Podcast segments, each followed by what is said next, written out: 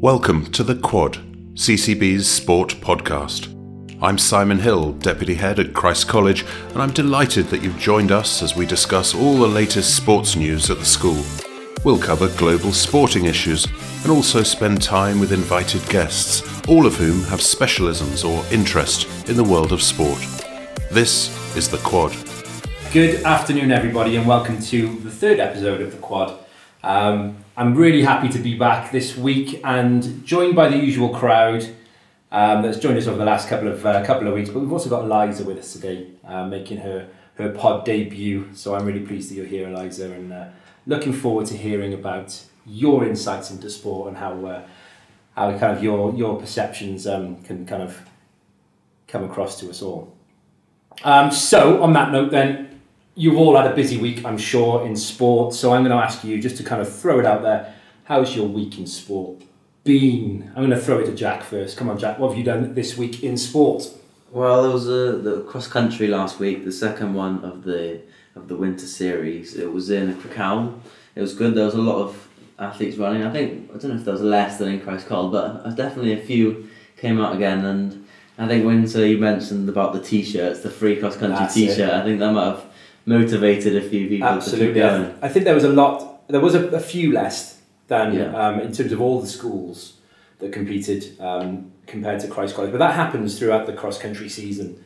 That the numbers start to drop and dwindle a little bit. But I was really pleased in the fact that Christ College, being the smallest school in Powys, had the biggest representation.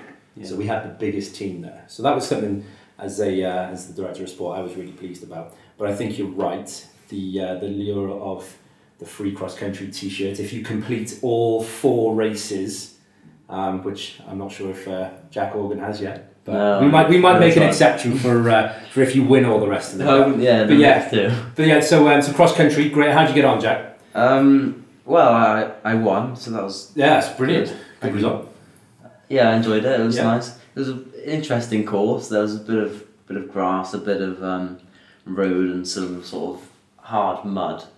It was yeah, a few dogs as obstacles on the way around, which made it interesting. But yeah, it was fun. It was uh, nice to. Did any uh, of your um, podcasting uh, team run the cross country with you? Well, Yeah, Ollie Rose, he made an appearance, and fair play to him. He he, he gave it a good Yeah. shot. Him and Matt. It's tanking on me. How, uh, how Yeah. easy is cross country? Uh, and I'm not going to ask you personally what your weight is, uh, Ol, but you're a, you're a big forward, strapping forward. Um, how did you find it? Uh, it was it was good. It was it's different because last time I went cross country, I was probably about thirteen, uh, weighing probably about twenty five kilos less than I do now. So it was it was very different. What kind of things? So mentally, it was probably a bit more challenging mentally as well for you to kind of try to get around and, and put uh, put different kind of onus on it. Was it? Yeah, but it wasn't it wasn't too difficult to be honest because obviously I've been doing lots of fitness, getting ready for the season. So it was uh, Good. Yeah, it was just Good stuff, and I think yeah, great. It was brilliant for me to see lots of uh, lots of Christ College people taking part. Uh, great win for you, Jack. I was really pleased to see you uh, to, to kind of beat um, beat the lad who beat Joe the week before um, from A bit of redemption there. Yeah, it was a little bit of redemption, which was great. Um, so, anyone else? Week in sport. Come on, Al. What have you been doing this week, Um, we played KLB on Wednesday and we drew one all. bro? Yeah, Um, great. They were a very, very strong team in defence. Not so much forward, but their goalkeeper was phenomenal. I think that came kept them in the game quite a lot. If they, if she wasn't there, they would have lost a lot heavier. The score would have been a bit different. Yeah, Yeah, very. bro. Good stuff. Liza, what have you done this week in sport? Um, well, it's sort of been my first week coming back because I've been off games for quite a while. Yeah. Um, so I didn't play the first match against KLB, but I did play the second one against Llandovery. Ah, nice. Okay, Um, I think we'll talk about Llanelli yeah. in a bit further. Good stuff. Um, Meg, Yeah, hockey's been very strong this week. We've we're lots fi- going on. Yeah, lots going on, and we're just finding our feet as a team that we're actually we're going places. I'm going to pick your brain. I'm going to pick your brain on that a little bit because Yeah. it's been a really good week Yeah. for girls senior hockey, um, especially. Uh, Annabelle, Um, the same really. same. Yeah, same hockey games. Funny enough, you haven't done anything different because you know it is just what it is. Okay, good. Um, Ol and Dan, what's been going on? Uh, yeah, we've had one rugby game this week. on Saturday Yeah. against St St Edward's Oxford, and it's a good win really. Yeah, good. I'm going to actually pick your brain actually because there has been other things going on. Uh, morning gym. How about morning gym? Is, is that, how's that going? I know girls and boys have their two sessions morning gym a week. Boys is on the Monday and the Friday, and the girls on the Tuesday and the Thursday. How, how are we doing? Board is probably more appropriate for morning gym. How's it going? Al, you been hitting morning gym? I go on a Thursday when I'm in school, Yeah, that's bro. But it is it is hard to get out of bed. Is it? But when you're up, it's, It's actually tricky. not that. Yeah, I know. It's like getting yourself out of bed is uh, is, is that is hard. Dan, how's the boy? Is it turn Um, out for boys been good? it's better than last year. I can put it that way. Bro. Um, it's quite nice to see on a Monday. Got Ollie Rose and Ashton Barrow, Yeah. the two day boarders Making- as Yeah, well. Making excellent. whole trip. That's really good. Well done. Yeah. That's great dedication because that didn't happen much last year when the No, day no, pupils no, did it. no. So if we can, uh, and you guys, who, who how'd you get in then? Did you dro- get Yeah, my uh, my parents takes in. Brilliant. I- That's I really leave good. The house about six. great dedication? Meg, how's your morning gym going?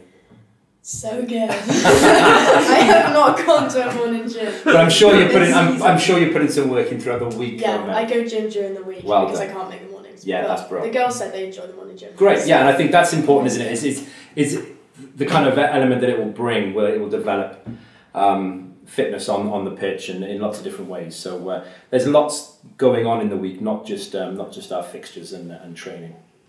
Okay, so I'm going to kind of just give you a bit of a snapshot about our results, like we usually do each week, and let the people at home know what we've done and how we've got on. And I might just drop in there for you to give a little bit of a um, a recap about the, the, the, matches. Um, so, first of all, Alex, I'm going to throw it back to you. Uh, KLB, and then please, other hockey people, jump in.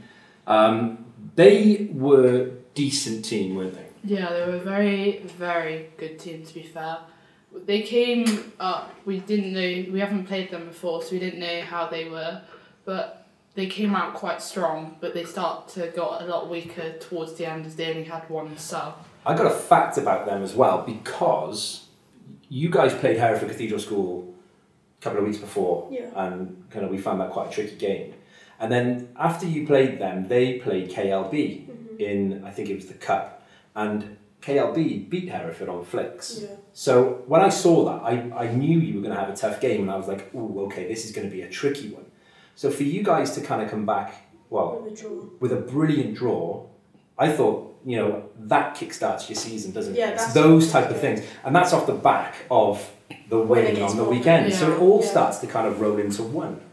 Um, so do you want to talk a little bit more about that then? How, how's it kind of, how do you feel it's kickstarting the season a bit, Meg? Well, at the beginning we were quite slow, and a lot because also a lot of our team had injuries. We weren't ever, we never played two games with the same team. Mm. So it was just like trying to find your place with different members. You know, Yeah. don't really play very well. And then we've recently had a more consistent team, and more of them played really well. I think that boosted our confidence. Like Yeah. having a win, we just went, oh, do you know what? Maybe we can. We are, we are pretty good. Yeah, and Yeah, Floss coming back, because Floss has Floss been been- injured for a long, quite a long time. back. So she's back, which has really kind of bolstered that mid Yeah. of the park, hadn't it? Um, Yeah. But I think you're right. Win, it's surprising, isn't it, how a win can start to kind of start positive momentum Yeah. within the team, and um, winning teams are very difficult to beat. Um, Llandovery then, Annabelle, how did that one go? This that was on Saturday, wasn't it? Yeah, um, it was a good game. They actually were a lot stronger than they were last year, so I, I was quite surprised. Yeah. They did get an annoying goal. I couldn't really do much about it. No. Um, I think we were really missing Poppy then. ah, right. Okay. If we had Poppy, I feel like the school would have been quite a lot. Eliza, how did it go for you? How, because you said you were watching for a bit of it, and then you, you, you got on. How did it? How did you see it from the sidelines? Um, I think we can definitely tell that our team, like our own team, is becoming playing much better together. Um, and yeah, as Annabelle said, I think still missing a few players. So the score could have been different, but it was a very good game to watch and to play part of. Yeah, definitely. I think it's interesting, isn't it? It's, it's nice you say that actually, Annabelle, that they were a bit stronger than you thought they were going to be. So that means that we've got to make sure that we keep progressing. Yeah, we just sometimes go, oh, we always beat Llandovery, it's That's fine. it, yeah, We yeah. had, to, we had to actually like, well, Absolutely. Yeah. So that kind of complacency can't set in, and it's Yeah. probably good because you were playing them again um, under lights, aren't we? I think it's on the 9th of December. Yeah, they'll probably come out a whole lot more ready now. Yeah, I think they're gonna Absolutely. go- Yeah, so that so you gonna be a hard you'll, you'll know a little bit about them, Yeah, but they'll they certainly know a little bit Yeah. more about you. So you know that's that's kind of a tricky one um, to go by. The, the under 15s. Um, they drew against Llandovery. Um, player of the match there was Tilly. Um, should say that the players of the match in the KLB seniors game was Poppy, um, and the player of the match in the Llandovery game for the seniors was Alex and Darcy. So well done, Al. That's brilliant. Then you've got um, player of the match for the under 15s was Tilly uh, and Olivia Powell.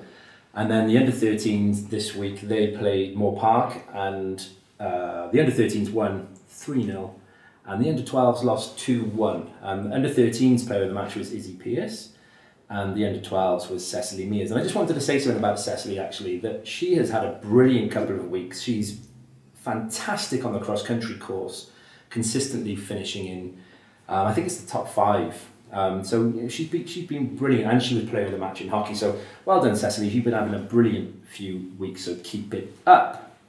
Right, so that's cross country done, hockey done. There was a badminton fixture, and I must mention the badminton team that went over to Lucton to play over there, and uh, it was captained by Linus um, from Orchard House, and he did a brilliant job captaining his uh, his team to uh, a 14-7 win um, at uh, at, uh, at Lucton. And Lucton are back over with us this Wednesday for the return fixture, so we're looking forward to uh, to that uh, fixture again. Right, lads, rugby this week. Where did you go and what did you do? Well, we um we had uh, the first and the seconds travelled down to Oxford uh, last Saturday. It was a long way, long time on the bus, but yeah, I think it was all worth it because um we came off with a very, very nice, uh, not I wouldn't say easy, but well deserved victory for us. That's a good way of putting it, isn't it? It was well deserved. Yeah, 32-19. It was a great shift from uh, all the boys really. And Score at half time? Can you remember? Yeah, it's- 25 0 Yeah. Yeah, so, so I think we dominated the first half. We knew that it was going to be different. What do you think? How, how was your analysis of it, Dan? First, oh, first half, we I played really well as a team. We're not normally known for coming out of the blocks, but the ten minute warm up we had, yeah, um, it was quickly off the honest, honestly played really well. Um, special mention to Jack Perrins, he played very well that game, kicking two penalties in the first, I think, three minutes. Um, but yeah, I like that, Dan. It was, a, it was a really good game from Jack. He was really Yeah. solid at the back, was wasn't to he? be. And um, yeah, he deserved that. It's been a long time coming for him. That was so. Uh, Yeah. I was really chuffed him. And the second half, um, had the wind with them. I think it was just a couple, couple errors, minor ones, but worked on in training. I think Yeah, left a couple of tries out there as well, so a bit frustrating. But the wins a a few win. tries. Yeah, a few tries we left out there. A a little bit about St Edwards. They're, they're a much much bigger school than us. Um, It's about 800 850 pupils there. School was spectacular. It was a beautiful school, wasn't it? Yeah, Absolutely. it um, and about about 850 pupils, which which is massive in comparison to, to us. Um, and for us to go down and, and put a great performance in with the first and, and, and beat their first was, was brilliant. Our seconds went down and they lost 15 0. But I think big shout out to the seconds. They've been on a great kind of winning streak. And for our, our school, um, our seconds, which is obviously we're quite a small school in comparison, to go down and, and put a great fight up against a big school. They, they would have had lots of uh, players to be able to choose from. And then the end under 15 match, unfortunately, was, was called off during the game um, as there was a, quite a nasty injury um, to, to one of the players. So uh, they didn't fin- manage to, to conclude that one. But it was a good fixture overall, I think, lads, and uh, hopefully one we can do again. Right, the next part and our, and our weekly countdown um, into the uh, top 10 sportsmen and women of all time. And coming in, well, let's a bit of recap. So, where have we come from so far? We've had two great athletes um, that we've discussed. Um, in the first week, we discussed Simone Biles. She came in at number 10. Last week, we discussed Floyd Mayweather. And coming in at number 8 is the fantastic Roger Federer. So, voted by this panel, Roger Federer came in at number 8 as the best sportsman or women of all time. And I think, Dan, you're going to kind of give us a few more facts about uh, Roger Federer. But, you know, if anyone wants to jump in about him and, and say how fantastic he is because he is, then feel free. Yeah, well, I think we've all heard of Roger Federer before. Hell of a tennis player, but he was born in Switzerland to a South African mother and a Swiss, Swiss father. Good mix up for Spurs. Yeah, it's definitely. It's going to be a good Um, mix there. Yeah, no, he's always been on the top of his game. I think we've talked about before the consistency. By the age of 14, he was the best tennis player in all age groups in Switzerland, so Yeah. pretty, pretty good achievement. That's So pretty good, isn't it? Starting off young. You know, 14 to be the number one tennis player in Switzerland. And I should, there's quite, Swiss, when, when the Davis Cup comes around, Switzerland perform pretty well. Um, and for him to be the best when he, by the time he's is 14, that's pretty good. I like the point about his mother. His, so he's had a very kind of athletic background. His mum was an excellent netballer um, from South Africa. She was a great netballer. Um, she's brilliant at hockey. And, uh, you know, she, she, she had a few injuries which I think prevented her from developing her sports career. But she was fantastic. And I think that's obviously where he has got that bit of competitive edge. Anything else? Yeah, well, all about his consistency. He won the most matches in a row on grass, which is 65 games, and that's, that's unbelievable. That's pretty good, It's isn't going it? to be a couple of years in a row. Yeah, definitely. But yeah, 20 Grand Slam titles as well. As, That's unbelievable. So I think he's third in the all-time list behind Djokovic and Nadal. Um, but lots of his Grand Slam titles have come on grass. Um, he's pretty much known as the grass court specialist. Yeah, it's, it's a good good variety of um players for uh, in tennis with different courts because there's also that big um uh, big difference between grass and clay and um uh, the uh, like the plastic. Uh, Yeah, so it's like a hard courts. haven't you? Yeah. So yeah, it's really interesting. And I, and I think that each of them have had, got their little niche. I think that Federer had his niche and his he was the grass, grass court specialist, and then Nadal he dominated on clay, didn't he? And you know every time the, um, the the clay court season would come around, he, he would kind of clear up there. And then Djokovic is a bit of a master of all of them, um, and I, I think that they, they're growing up with, with those tennis players. And then throw Andy Murray in the mix there. That we've been blessed, I think, with four outstanding tennis players. Um, a couple of other facts, Dan, I like, like here. He's a vegetarian until the age of 16. I'd be quite interested to know why he switched and why he stopped. Um, just is it that his he needed nutrition and in the nutritional kind of requirements that he needed to um, develop and maybe add, add um, some more protein into his into his diet? I, I think another thing is, I, not many people know, is that he's actually got his own business though, hasn't he? In Yes. Spain, he's got his own tennis academy, his own clothing brand, and I think Yeah, he does. him being a top athlete, he's uh, bringing on a future, isn't he? Really? Yeah, absolutely. So it's quite nice to see somebody who's got the wealth. Come on then, what's his net worth? How much is how much is he worth? Because obviously tennis players, they are you know, if you're the, the top of tennis, you are minted. So how much is Roger Federer worth? It is close to 320 million. Wow. Yeah, it's a lot, isn't it? And that will be through competition wins, um, but endorsements and sponsorship. Um, he's sponsored by some of the biggest brands in the world, Nike, isn't think. he? Yeah, Nike. His big- own brand, obviously. big, big kind of sponsorship deal. Um, what do we think then, Roger Federer? Is he deserving of being in the in the top ten? Definitely. Definitely. Yeah, Definitely. He, he is a legend. Him and the, like him and the Nadal's rival. So do you reckon we can we can we, we will see Nadal in kind of this top ten? It'd be quite interesting to see because if you think of Nadal and Djokovic and Federer, should we see them featuring a bit higher then if they're still playing? I don't know. It'd be interesting if they uh, if they do pop into the top ten. What do you think? I think it's incredible to see in one generation these these men are so just at the top of their game, and maybe in any other generation you'd think one of them individually you'd think wow he's Yeah. the best by far, but it's a real privilege really, especially for tennis fans to see these these three or maybe four. I think the, at one I think time. the interesting part about it as well is is that how they've developed their rivalries and friendships. Yeah. And I was reading Nadal, uh, sorry, Federer retired from professional tennis just a few weeks ago, and reading about his kind of career, he puts a, and apportions a lot of his success to the success of his um, rivals. So Nadal, however successful Nadal was being, that really drove Federer on. It kind of really gave him that that kind of motivation to keep on working hard. So it's great that they, they've obviously been great competitors, but I, I think we mentioned it in the first uh, episode, didn't we? How, how fantastic it was to see them all finish um, and, and send Roger off on his, uh, his, his into his retirement uh, with that tournament. But um, it's been great to have them, and I think you're right, Jack. It's, uh, it's a pleasure to watch them. Sports Watch. What's been going on in Welsh sport over the last week? Lots. Lots. Yeah, there has been a lot. Um, let's go to uh, you first then, Ol. Can you talk about maybe the regional rugby?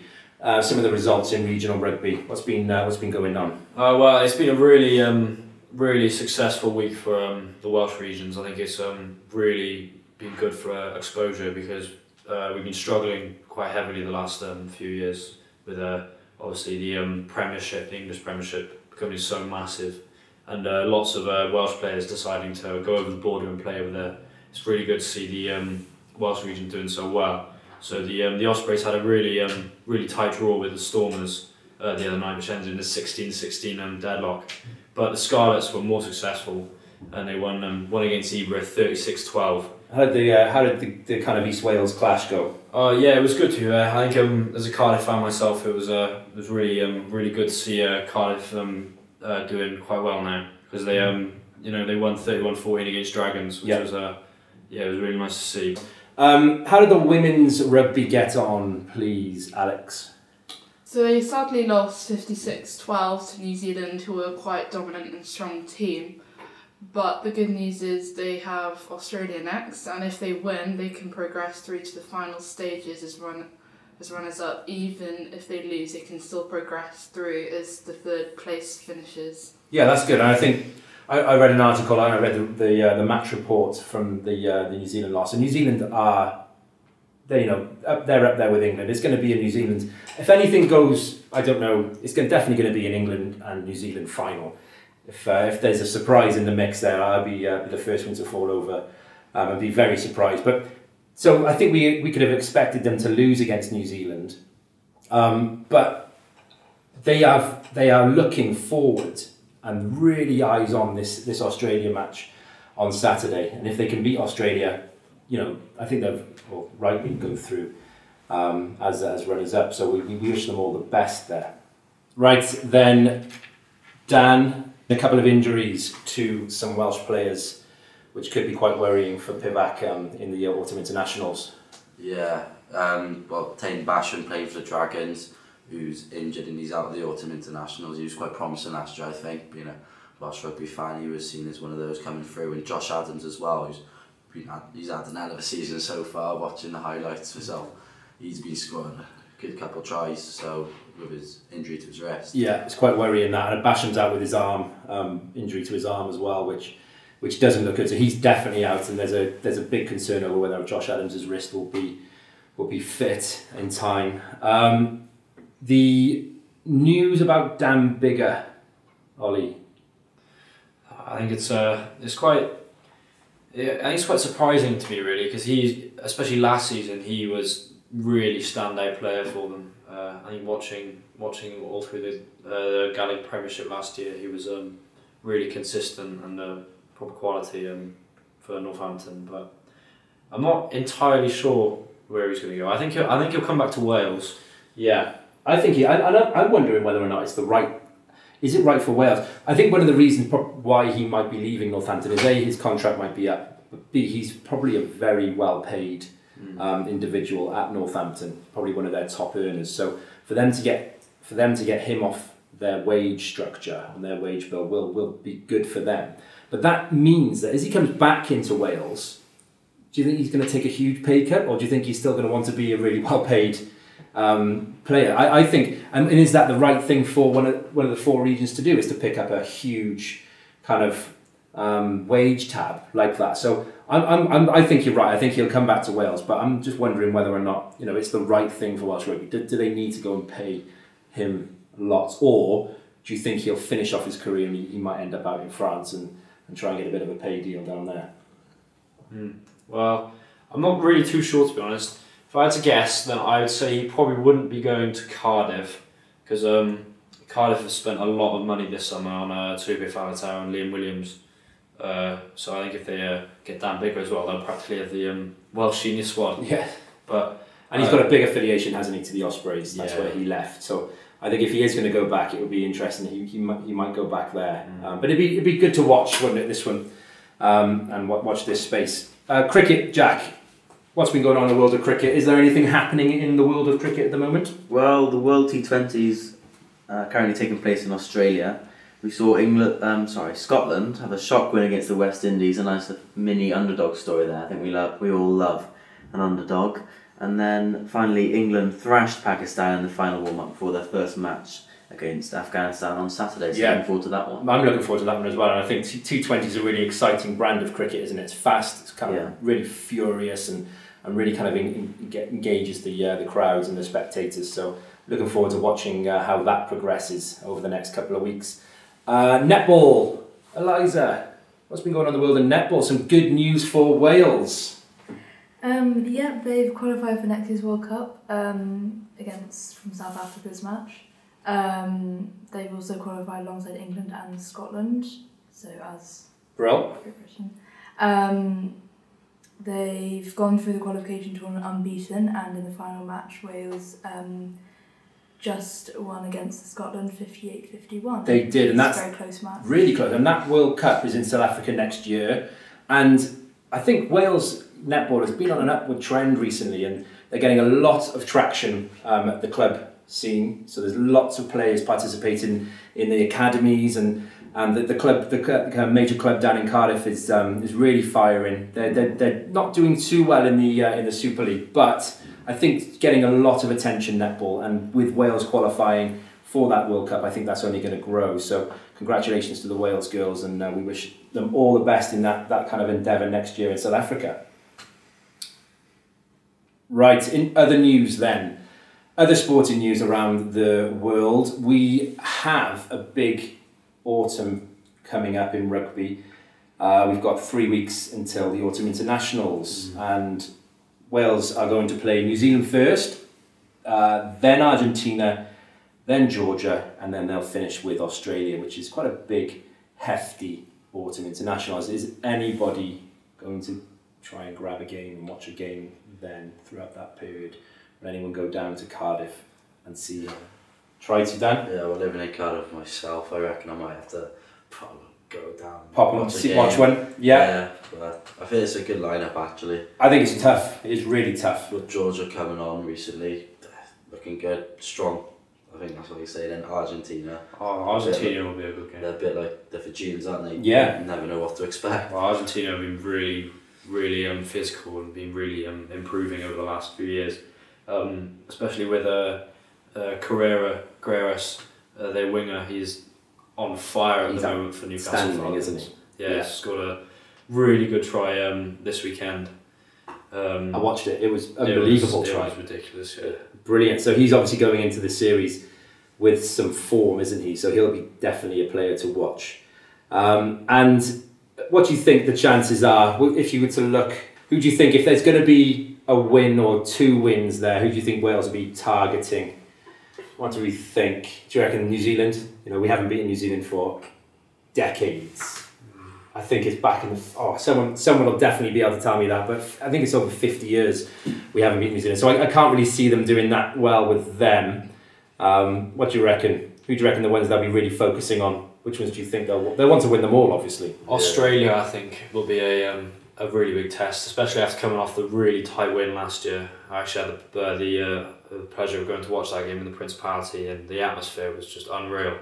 Uh, that last minute penalty, um, I can't remember, was it Rhys Priestland? I think it might be Rhys Priestland who um, got it. But yeah, I think coming off the back of that win last year, I think they'll be uh, looking to uh, keep that form up. I think so. I think they'll target the, those three matches, won't they? They can come out with a three-one um, win. You know, New Zealand are up there for the taking as well. Uh, they're not. I think we, they've obviously Ireland have proven that they're they're not kind of um, insurmountable. So uh, we're really looking forward to that autumn internationals, and uh, hopefully Wales can, uh, can can do pretty well there.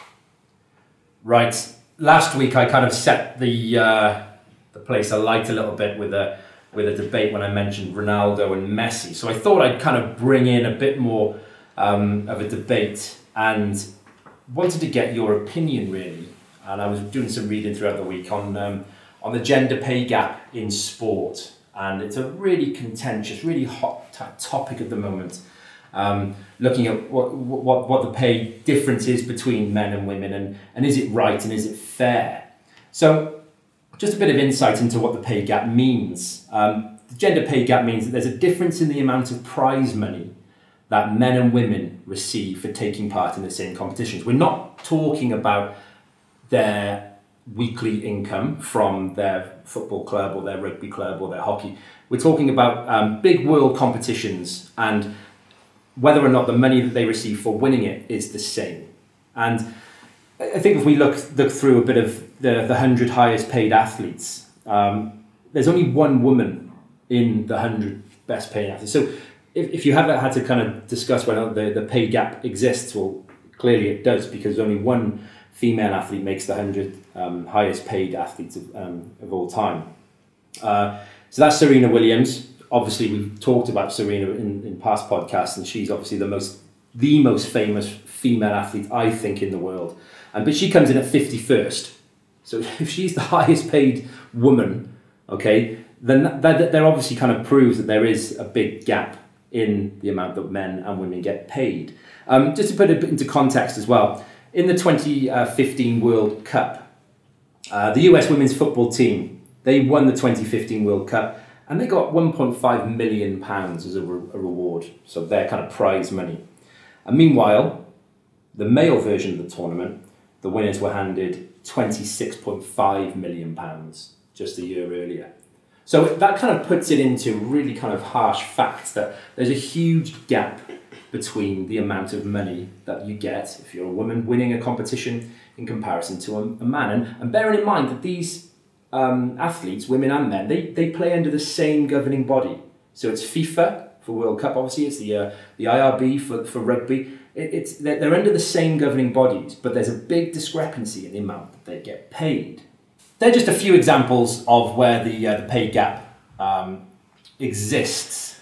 Um, but over recent years, lots of work has been done to start narrowing that. And because it's becoming such an important topic in the news, governing bodies are now starting to match them and, and starting to, uh, to close the gap between it. It's narrowed massively in the last few years, but there are still some sports that don't pay women and men the same. Sports like tennis, for example, have. Sports like gymnastics have. But football is the key one still. And there's a big disparity. And some countries are changing that, but some are still being quite, um, quite stubborn. So I'm going to throw it out there to, for you. I'm just going to throw a grenade in there and just say, do you think it's fair that men and women get paid different amounts for playing in the same competitions? No. No. No. If they're in the same competition, they've got to the same level, then they should be paid same or at least similar. Because I get with the football, men's football's more uh, like acknowledged. Like Okay. people know more about football, so maybe because they can attract more attention, they get a higher prize. But 26 and a half and one and a half is That's- a huge gap. That shouldn't be it. That's a joke, isn't it? yeah, it No. should be a lot smaller if it's going to have a gap. Absolutely. That's a great way of starting that off, Meg. So even if it, it's not exactly the same, that's just a too big a gap, Yeah. isn't it? It's not fair. Anyone else? What do you think? I think there is an element of um, of uh, there's definitely an element of unfairness there. Like twenty six and a half million and uh, one point five million is a massive, massive gap.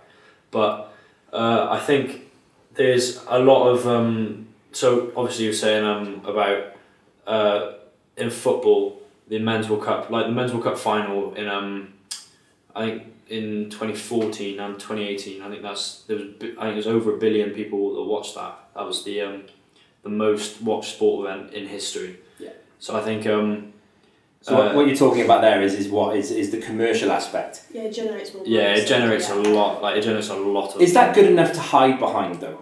Can, can, can we just hide behind the fact that, oh, just because more people watch that, that's why we should thing is, you pay? could just advertise Mm. the females football, for example, more, so more people are aware, so more people watch it, and then you're back at square one. Then it should Exactly. So there's a, there's a famous um, there's a famous saying in sport. It's called the golden triangle, and the golden triangle is, is set up exactly like that. You wonder what a triangle looks like, but each point of the triangle represents a, a significant part in sport. One point is participation, okay. One point is sponsorship, and the other point is media. And the idea is that they all interlink and they all feed off each other.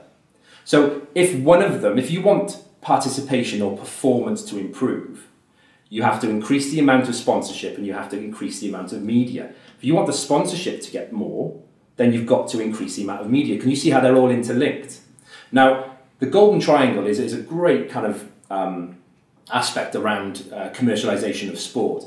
And one of them, if one of them what has to improve, so does the other. For example, there was a lot of controversy or a lot of kind of um, reports written about the quality of female football in comparison to men. People said that, you know, I just don't like watching it. It's not the same level. But how can you expect that level to improve if they don't receive the same amount of money to improve it? Does that make sense? So how do you think? How do you think we can um, blow down that kind of barrier? Um, and why? Okay, for firstly, actually, why do you think it exists? Why do you think that men get more money for winning in certain sports? Anyone go on, Annabelle? I think it has more of a history. I think it's quite new, um, women's football and women's rugby, so it's going to take longer to get that recognition. Um, but I think it, you, you know what you've hit the nail on the head there. It it's not expected, is it? You know, women weren't expected um, to take part in these sports. So what they're doing is it, it, it was all built for men, and it was all built for kind of men to, to enjoy, men to watch, and um, women hadn't historically not been allowed or or weren't given the same respect as, as, as men had in, in, in those different sports. So I think historically you've hit the nail right on the head that just because it hasn't happened doesn't make it right. And I think that's where people are starting to warm to that idea now, aren't they? That, you know, it should have been addressed 10, 20 years ago to ensure that women had the same opportunities as men. And I think if it had been, then we might not be talking about that gap now. But I think it's good that we are talking about it because it raises that profile. It goes back to that golden triangle. You know, if we're starting to talk about it a little bit more, it might raise the profile a little bit more. The performance starts to get better, the product gets better, then more sponsorships are interested. Um, what do you think are the biggest factors needed then to get more money into women's sport? I think the responsibility largely lies with the companies who are broadcasting the sports because there's been issues and like debates as with women's football, for example, not being given the, the prime time coverage, and therefore it's not as accessible for young young girls wanting to play football, and that's a big problem. But I think companies like potentially like Sky and BT, it's such a competitive industry. They're looking at it on that short term basis and thinking, hang on, we need to. They want to get as much money in as possible. They're looking they're taking a selfish viewpoint rather than thinking about the future of women's sport. Great point. And that's an issue that, that we're in a situation where companies are almost being forced into making short term decisions for monetary gain that may sacrifice to the detriment big of the, issues of, to the detriment of of the sport. progression of the sport. Yeah. And really, they, they should be looking at a, a, a kind of a, a longer term view. Yeah. Because if you took that longer term strategy of, okay, we might have to spend some money now or take a loss now to grow the game so that our Yeah. revenues increase in the future. And I bet you that discussion is happening in Yeah. the boardrooms. I think it was great to see. We saw the, the women's England national football team. We were, they were really successful in the summer. It finally came home for the Yeah. England fans. I think there was a lot of support for that. It was really nice to see. I remember watching it in the uh, in the pub, and it was it was raucous in there. There was men standing on tables, just delighted to see the, the women's national team doing well. And I guess that was goes- really good. Back again to that golden triangle. Yeah. doesn't it? You know, back in that golden triangle is so good that if the performance starts to increase, more people become interested in it. If more people are interested in it, what's going to go up? The sponsorship will go up. If the sponsorship goes up, then you can pump more money back into the sport. So it, it really does go back to, as you quite rightly said, the media attention that is around the sports. Can we engage more people into it? If we can, then everything else will start to go up. I think um, a great like example of that is the um, England uh, women's rugby team.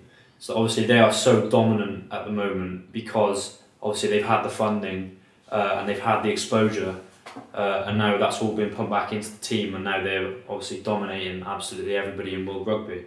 So yeah, it's really boosting um, women's rugby. And, and all that's going to happen from that is they'll get more media attention, Mm. they'll get more sponsorship, and then they'll keep developing and keep getting better. There was a, another instance with um, the women's rugby team, Welsh women's rugby team, that at the same time that the English team were going professional and, and all of the team, the squad were being paid from the RFU, I think all of the Welsh women team were all semi-professional and you know didn't have they all had other jobs to go to. So they couldn't dedicate the same amount of time and, and you could see that that wasn't fair either. So the WRU I think then got their act together finally and started to address that issue and, and there are far more professional women playing rugby in Wales. And I think it will ca- will it catch up I hope it will I hope that the governing bodies kind of take a, a, a more holistic view and um, and say do you know what if we're going to have to improve and close the gap, I think they'll have to just take a bit of a loss. I think all companies will have to take a loss to be able to to, to kind of further the advancements of, uh, of women's sport, and I think quite rightly so as well. Okay, next week's fixtures. There aren't any. Why? It's half time. Are you all tired? Yep. Yes. Are you all can't wait for half term? Yeah.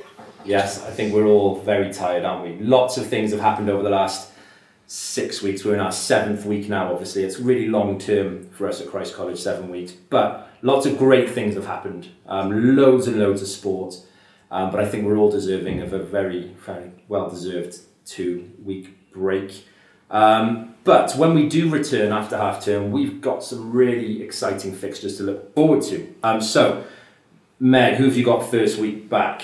Uh, we've got a really busy week when we get back. We've got a game against Worcester on the Wednesday, and then a game against Llandaff on the Thursday, and then a game against Wycliffe on the Saturday. Wow, that is a bit. So you're going to be relying on your squad rotation there, Yeah. big time. a lot Um, a lot of hockey, so I think your kind of training will have to be a bit lower uh, that week, definitely, with uh, three big big games, and they're, they're three good games as well Yeah, they're strong to look forward to. Um, the juniors have got Moor Park, which um, is the return fixture, so the one they've just played, and then rugby. What have rugby got coming up? Um, well, I do know they've got a cup game that first week back. That first Wednesday back is the first round of the Welsh Cup. But then who have we got? Dan. Um, so we've got Lugden and Dovry for the seconds. So I think hopefully the seconds can see what the rivalry means to the boys. Yeah, that'd be good. Yeah. First win, then get their first leg roll in the season. And then the first team we've got uh, Monmouth Haberdashers. That's all age groups. Yeah. As well, sorry. Big block fixture there. Yeah. against Monmouth. I think that's a really good one to look forward to um, for the first Haberdashers Monmouth. That'd be a good Daily Mail Cup for us, um, and I think there's going to be a really tricky game. But hopefully, with two weeks rest now, um, everyone could come back really firing, and uh, I'm looking forward to that one. Um, looking forward to that game. I know a couple of lads who play for them, and uh, yeah, I think Excellent. I know. I, in fact, it's probably good time to say, Dan. Wish you all the best for Wednesday. I think you're playing against Monmouth on Wednesday, aren't you? yeah. and Brad Avon, um, Yeah. both selected for the Crawshays, which is brilliant. So um, on that note, we wish you all the best, and uh, make sure you go on a bit of a fact-finding mission for us and uh, will do. figure out their weaknesses. But we all wish you all the very best um, for Wednesday. So good luck. Right, that draws episode three to the close, and it's been great. I'm really chuffed and pleased that you've all joined.